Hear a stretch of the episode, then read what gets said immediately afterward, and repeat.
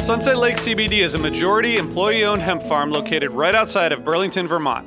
Before they started growing hemp, Sunset Lake Farms produced cream for Ben and Jerry's. Sunset Lake CBD doesn't use any pesticides or herbicides to grow any of its hemp plants, and they use organic fertilizer and other sustainable farming techniques to ensure the long term health of the soil and to minimize their carbon footprint.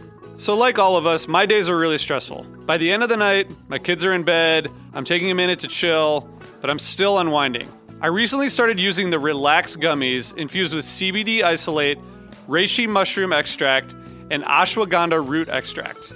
I'm really glad I tried these because they really helped me get ready for a good night of sleep, and I really think I sleep better, so I'd highly recommend it.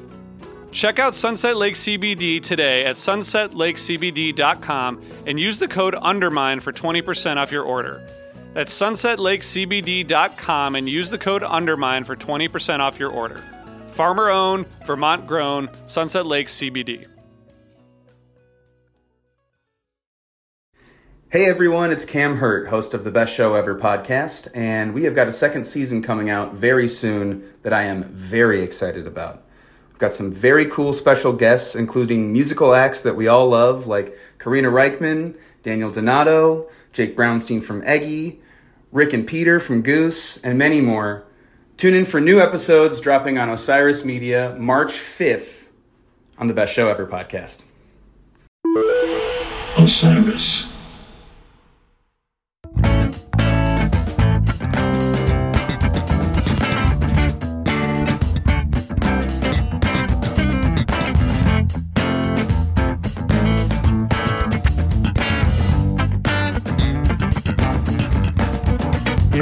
Are. It's episode 22, and I'm Tom Marshall. Welcome back. I don't have a co host today, so my guest is visible to all of you in YouTube land, and I'm going to keep him quiet until I introduce him, but he's there.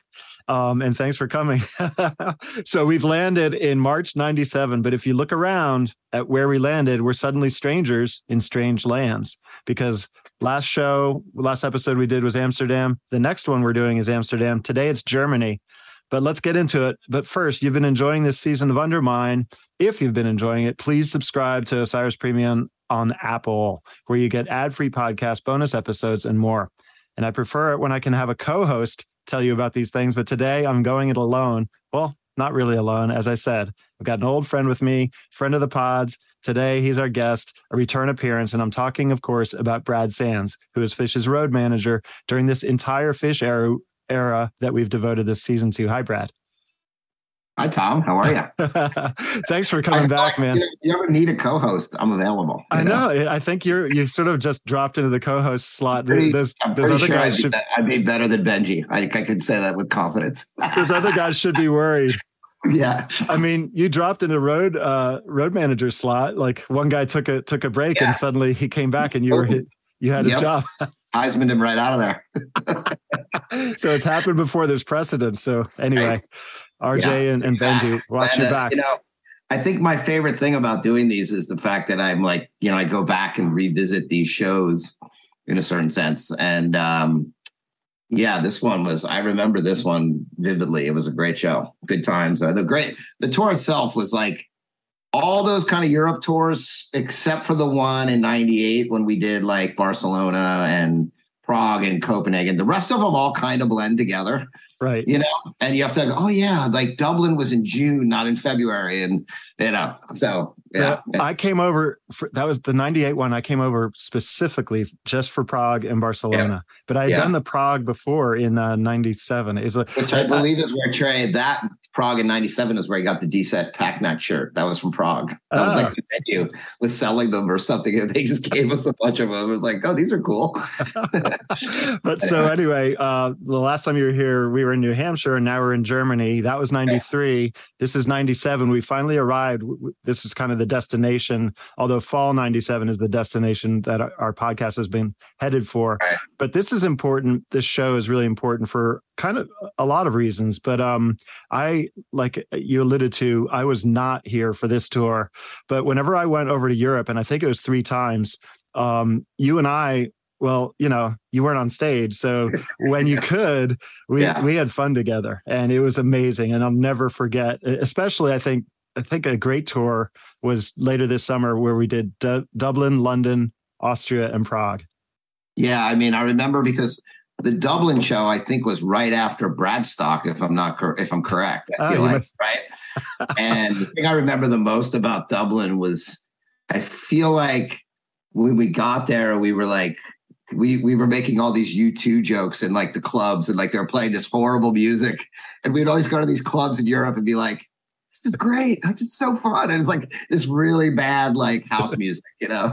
Like, Trey always made fun of that. Uh, that Sunday, bloody Sunday. Yeah. The second harmony, the Sunday, bloody Sunday. He would do it over and over again ad I nauseum. remember telling Mike that they should play New Year's Day at Big Cypress, and that it, it never really got anywhere. Great baseline, you know. Do you Anyway. do you remember? Uh, speaking of um, uh, Dublin, uh, we've we've already gotten off base, but that's fine. Um, do you remember uh, a passport snafu or a mini snafu? You'd already been in Europe with with the band twice, if I if I'm counting right. So this was the third time, um, and uh, I remember Fourth you said, actually, we, we did the Violent Femmes tour that, "Oh."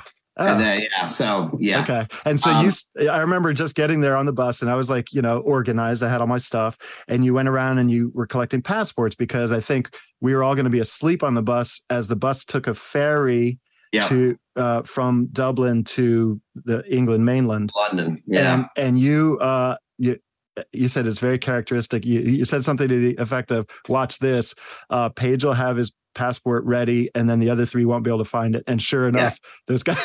Just plays out like constantly the whole time. You know, like Page always was, you know, like you never really had to worry about Page like having it together, you know, no matter what. And and Trey for the most part, I, but you know, like you're not going to find Page going over the border with like something left in his toiletry kit, like like some of the other guys. You know what I mean? Gotcha.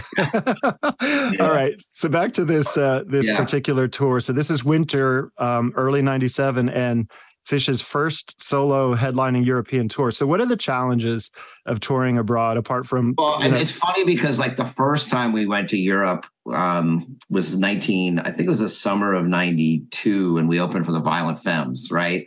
incredible. And it was one of those like, I mean, hey, they were awesome. They were a great live band, kind of, you know, a really cool thing to be associated with, but their crowd was not into phish. I mean, that's like the opening slots. Like the Santana crowd was a little bit better of a match, but you know, not always. And um, so it was totally different because even back then it was like you had all the other it wasn't open borders. So each place going was like a board, you know, like a border check and all that. So, you know, and the buses aren't as nice and the, you know, it's it's just the drivers are weird. And, you know, we had this one bus driver who we figured out at like, you know, they could like typically in an American bus, you know, you put your luggage underneath the bus. In in Europe, they're the underneath compartments, like the bus driver sleeps underneath the bus, basically. you know, and then he has like the bay, and then we're always scrambling. They have these double decker buses, and you're always scrambling to put your bag somewhere.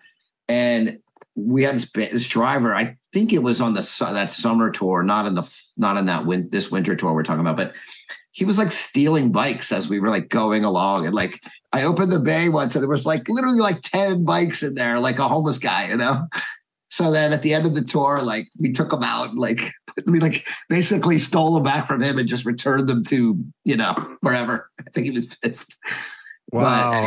But, I, I, it was always just that part of it was always kind of strange, you know. And then the power is different, Yeah. so inevitably, like pedals don't work, and you know, it's a challenge, and especially at that level because at clubs, it's not like you know you're doing an arena or a stadium tour. It's where everything's sort of taken care of, you know right. you're kind of encountering these challenges daily. Plus, you know, the first time we went to Europe, we were driving. We drove a van, you know, and you're like you're in London, you're driving on the wrong side of the road, you know. Like- Yeah, I, And I- I, I kept encountering because I, you know, I'm I'm not a very uh, skilled European traveler, so I, all this stuff was new to me. And one of the weirdest things that happened that I couldn't conceive of how Santana in a touring uh, capacity wouldn't know this, um, or, or his his roadies. I could see how like Phish wouldn't know it, but um, we got to a place where we were, I think, playing in Italy. Again, this is the wrong tour, um, but Right. it was a, a town square and uh, the the cars, the trucks wouldn't fit. You guys Yeah. had to hoof in a ton and Yeah. literally tons of equipment. Well, in general- in.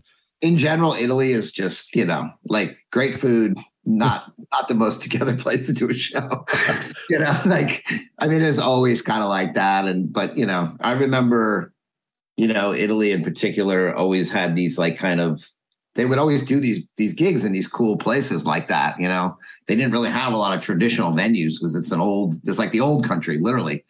And uh, it was always like that. It was like you just had to adapt, you know. But I remember Phish was, uh, yeah, uh, I remember Phish was entering sort of a different phase where they were I getting mean- a little bit popular and they were getting a little, they're getting some money and they were starting to dress nicer. Like I think they came back from Europe with Versace suits once.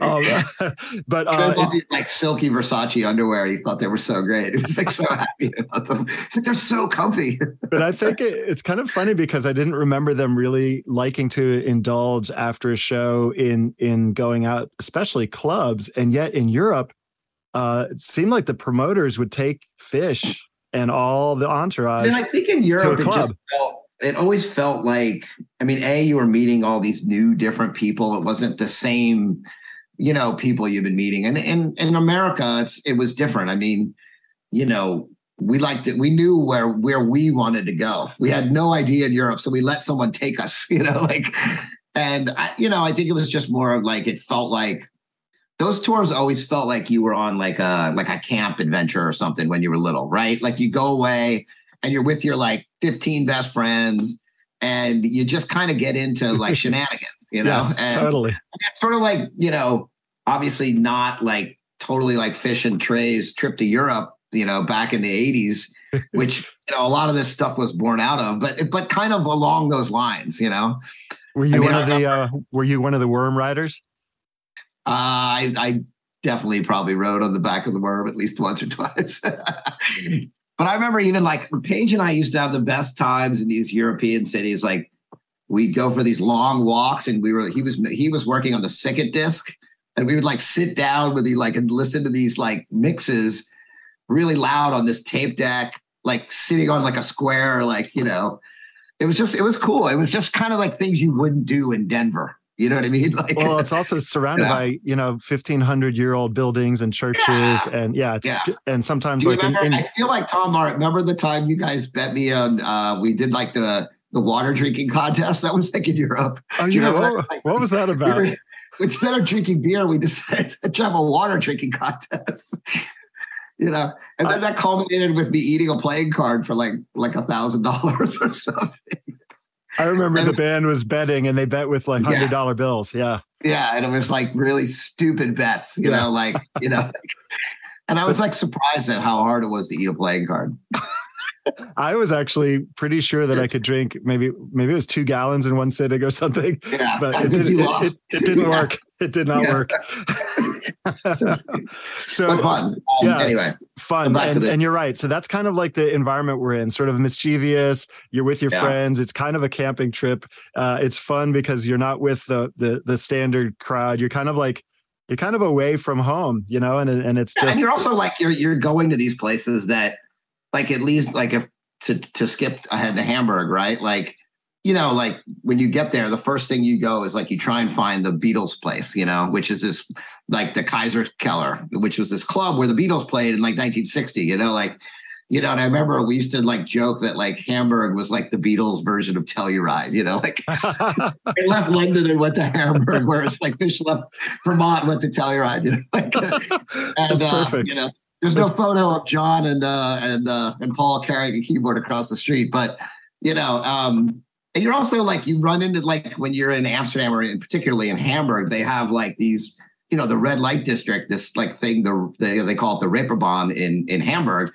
and you're walking up and down there, and it's just like girls in the window, you know, and you're just like, this is crazy, this is insane that this, you know, that would never exist in America, you know. briefly of 42nd street was like that but not not not completely not like, like, that this. It's Yeah. a whole nother level, you know. Yeah, And yeah. and um, you know, so there's a just a sense of trouble and danger around that, especially in Hamburg, you know. true Uh, but uh, so, you know, so one of the things that was really funny on this tour, Yeah. Was um after we played London, we went to Cologne, Germany. You know, Hmm. Cologne has Cologne has this big, fancy old church, and um, it's like the hotel's across this bridge to Marriott, like right across the river. And we got there and we checked in at night, you know, and we woke up, we went for a walk, and there was we came back and there were all these like our buses pulled in. That's what it, we got there in the morning. The buses pulled in, and all there were like thousands of girls there, right? Like young. And we were like, man, this is crazy. You know, like we are like totally thinking it was for like the phish, for phish, you, you know? Yeah. yeah. And we get out there, like, who are they looking at us like we were like, uh, you know, like, oh, you know, found out like it was the Backstreet Boys were actually touring. they were, they were actually like popular in Germany before. This was before they became big in America. It's 1997. Ah. They were playing in Cologne the same night we were. and like, I mean, the, the hotel was crazy, and we never were like, who the fuck are the Backstreet Boys? Yeah. never heard of you know?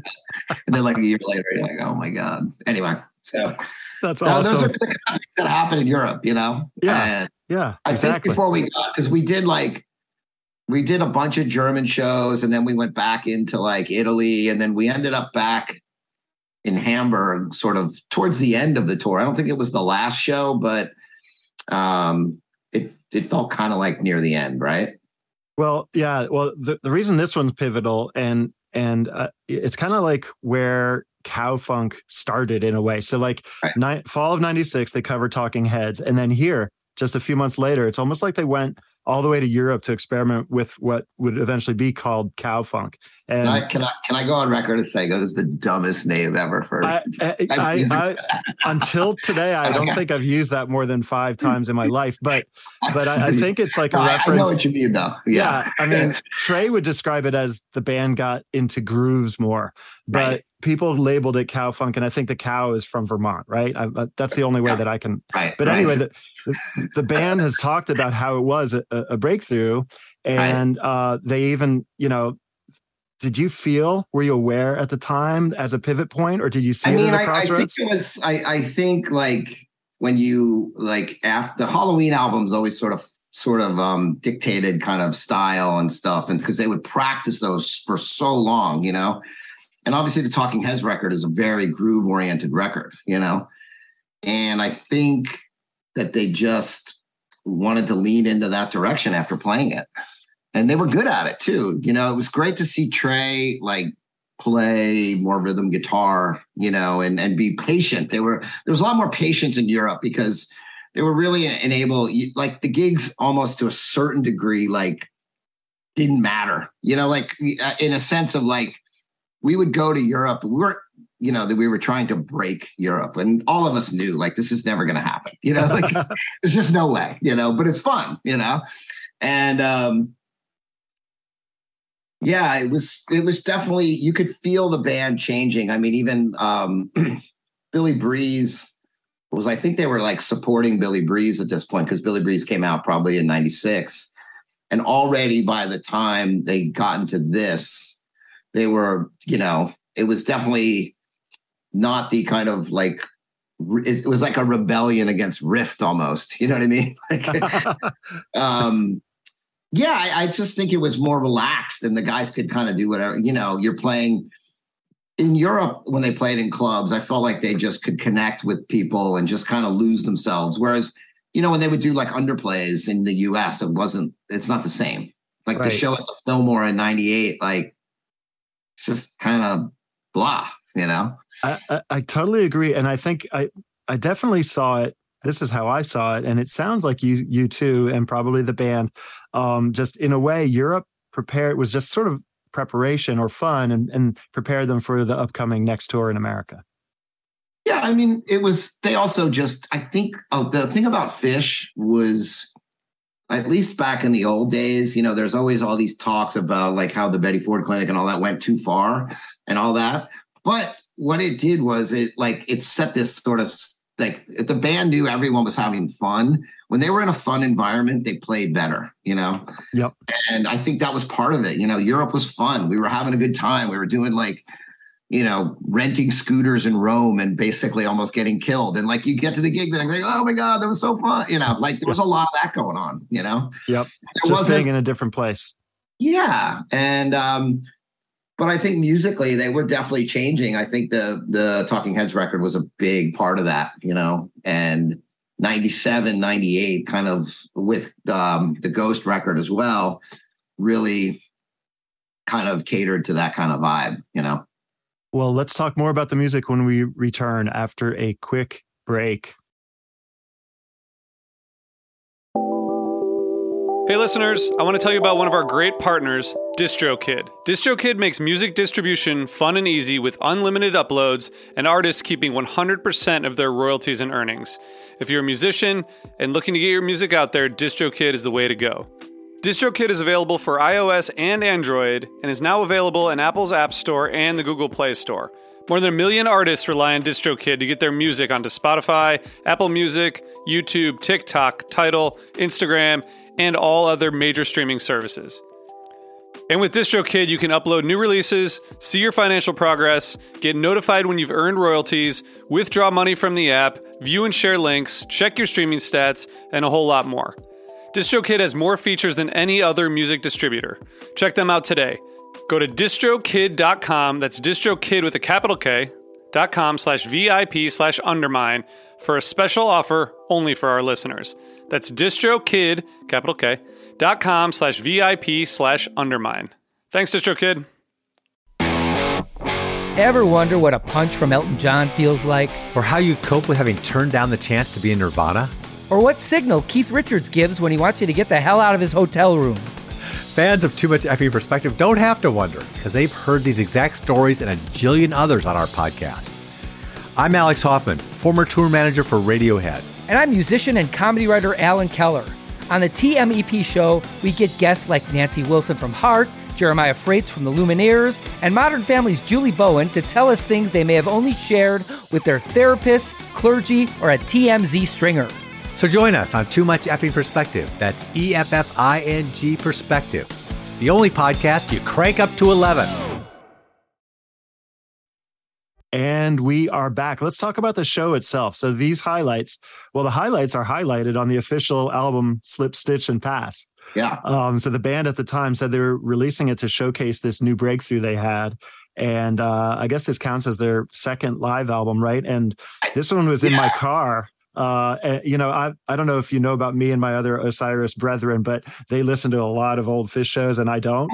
But this Yeah. one, because it was Slip, Stitch, and Pass, it was in my Ford Explorer, and every time I started the key, the CD started from the beginning. So I heard Cities, uh, Yeah. Wolfman's, and Jesus over Right. and over and over.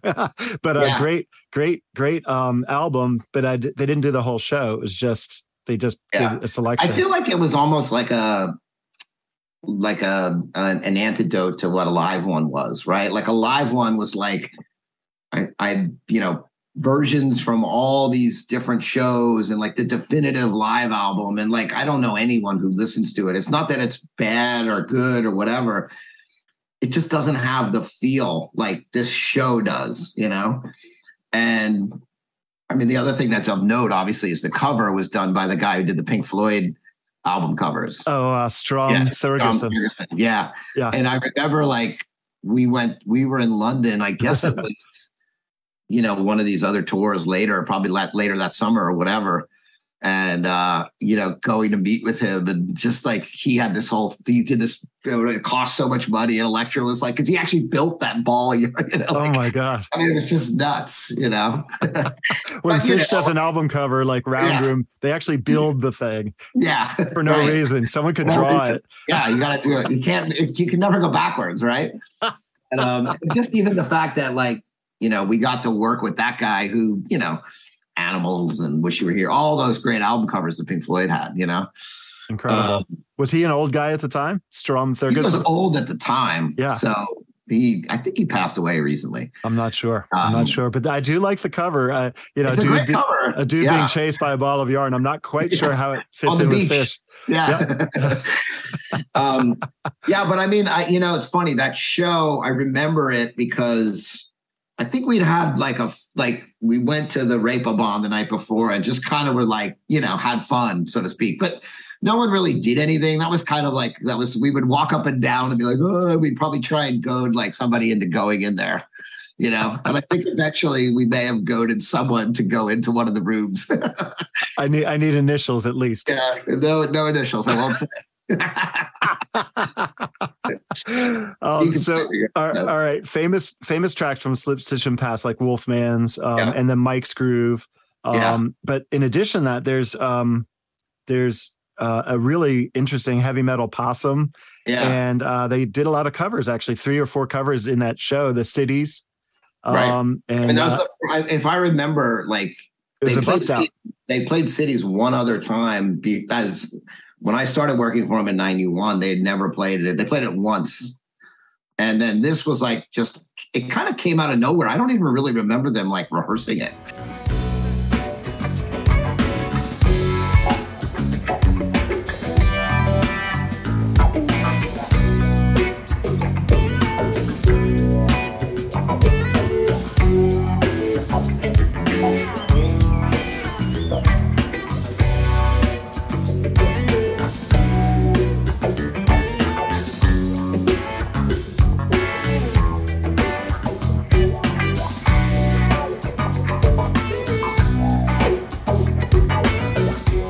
Great version though. Yeah. Uh, you know, I, I just felt like um but yeah, sorry, sorry. Cities, Wolfman's, and Jesus Left Chicago is Slip Stitch and Pass. Cities also did open the show, so they were they were true in that regard. Hold on, I, I feel like that's is that right? I think it's right. Hold on, I'm looking. I have it now. Set one: Cities, Oki Pa, okay. Down with Disease, Way.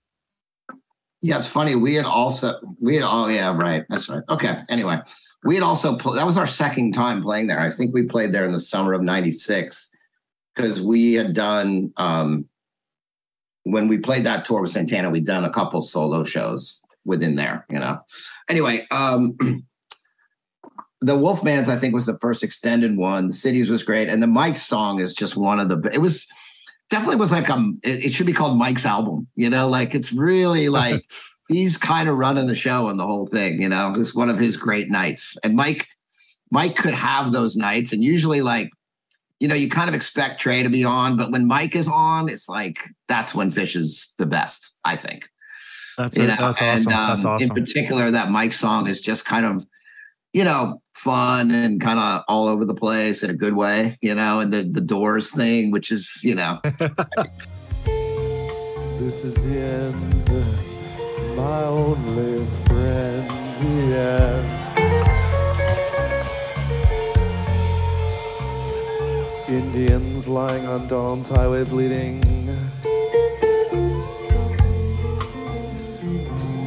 ghost in the young child's fragile child mind.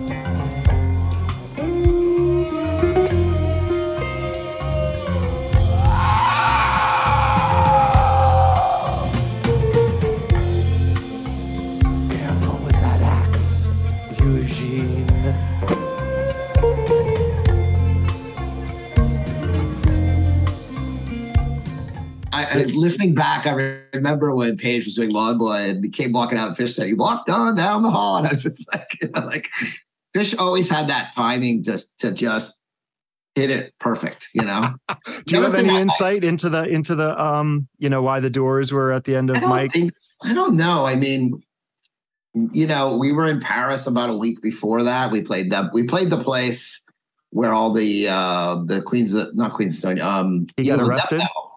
The, no, we played the place that the Bataclan was the place where that the terrorist thing happened. Uh, uh, uh. We played there in '97. Um, funny story about France is there was this guy who was um, always this drum magazine guy that every time we go to Europe would interview Fishman, and the magazine was called Le Batteur. You know, I can't remember, I can't remember the guy's name, but he, he looked kind of like Fishman, and he would always show up and he'd have all these magazines, and, you know, just funny.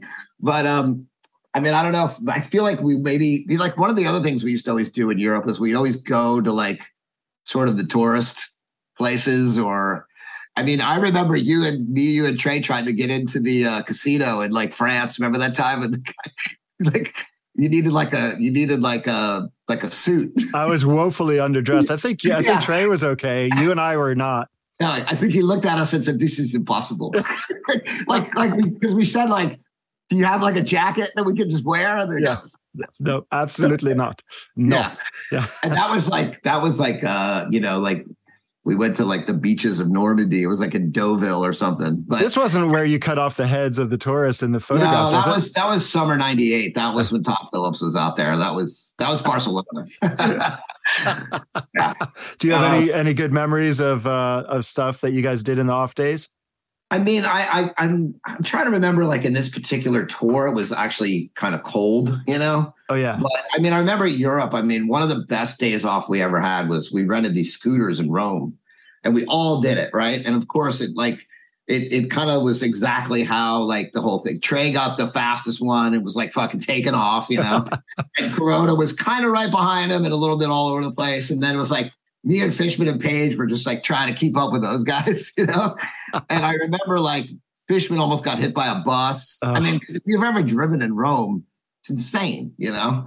But we literally covered the whole city, like, and it was just like the best day, you know. And then we went to this like really cool Italian restaurant, and you know, like I got like the fruits de mer pasta, and I asked for like some Parmesan, and the guy basically was like, "You don't put Parmesan cheese on seafood. What are you? What's wrong?" Yeah, yeah. you know, I was like, "Oh, sorry, I don't know." You know, I why mean, do you why do you think the band stopped touring uh, Europe? I mean, I think it just became like after that that the one in 98 i think it just became like an obstacle to kind of wrap your head around like they already weren't touring that much anyway and by later on in the years. Like to spend one of those periods going over there you know i don't know. I just think they just they're like they don't really care you know? It's probably a lot of money. Like commercially they probably I mean, didn't make would, any yeah, sense right? it would, it would definitely not they would lose money but right you know I'm pretty the idea was to open up a new market. And so they went repeatedly for a while and then they probably yeah. economically saw the numbers weren't working and stopped well, going. We also saw it was like it was just like basically in most cities, it was like American kids were yeah. coming over or that lived in the city would come to the shows. I mean, right. you know, in Italy and Germany, you would see some like Zappa people or whatever, you know, some weird record type collector guys but it wasn't like you know it just wasn't work it, it, it just wasn't going to work. But i think if they went over there now they're such like an institution they'd probably you know they could probably play the o2 in london i'm guessing you know? But who yeah. knows? I, I, would i'd like them to go back and i know everyone would go right? Everyone would follow right. them. I yeah. mean, people are spending a lot of money to go to mexico and and so yeah. this would, this wouldn't be that much different. No. I mean it is i think it's also it is logistically it's just like people would always say, "Oh my God, you're going to Europe! It's so fun!" And like, yes, while we would have fun, it just touring in Europe, it kind of sucks. it's got to be unless tough. You're like, unless you're like, you know, the police or something, you know. that Europe, those Europe tours were a little bit better. you did, you did a couple of those, didn't you? Yeah, yeah. We would. I mean, the police and across. It's funny doing that as a tour manager. I was Stewart's tour manager. The police are big everywhere you know, not right. just America. You know? uh, okay, right. And uh, you know, as it relates to Phish, they would like because most of those guys had heard of Phish, but not, you know, not really. And they would always make fun of me because I was like the kid that worked for this, you know, like they would post my resume all over the building, you know. Looking for jobs. Then, uh, I feel like I told this story maybe on the podcast even, but I tried to like they asked me to play a Phish song on the plane, and I like I picked "Taste" the dumbest. Like as soon as I put it on, it was like, this is so stupid. Like, you know, like just like it sounded so like, you know, like, oh, I picked the wrong song. Intellectual or something. Ah, uh, we're back. You might not have noticed it, but we just had a huge technical screw up. I'm now here alone with a new mic, and we lost Brad, but we were essentially at the end of the interview anyway. So I think I'll just thank Brad so much for coming on. Brad Sands, great friend of Osiris and Undermine. He's really just plug and play, isn't he? He doesn't really need an interviewer. He can just talk for a half hour and that would be fine. The knowledge he has as a legit insider who was there with the band for the entire 90s is unmatched. And we're so glad he's willing to share it with us now and then. I hope we covered the show enough. As I said, my knowledge of March 1st, 1997 was warped by having the Slip, Stitch, and Pass CD in my car for a long time. So I know a selection of the music from the show very well but I wasn't in Germany and definitely enjoyed re listening and hearing Brad's perspective. I'm going to wave to my co hosts, Benjy Eisen and RJ Bee, and they were both suspiciously busy today and had to sit this one out. Also, thanks to the Undermine team at large even though it's small, Matt, Eric, Nick, and Christina. And thank you to everyone out there in podcast land for joining us. Remember to review and subscribe wherever you listen or watch. We'll see you in a couple days. If you feel like listening to the early July 97 shows from Amsterdam, please do. And until then, be safe and be careful hitching any rides on the backs of any worms. Auf Wiedersehen.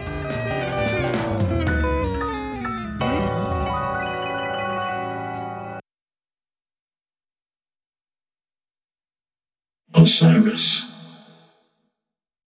One Hit Thunder is a podcast where we both celebrate and have a good laugh about bands and artists that had just one hit that we all know.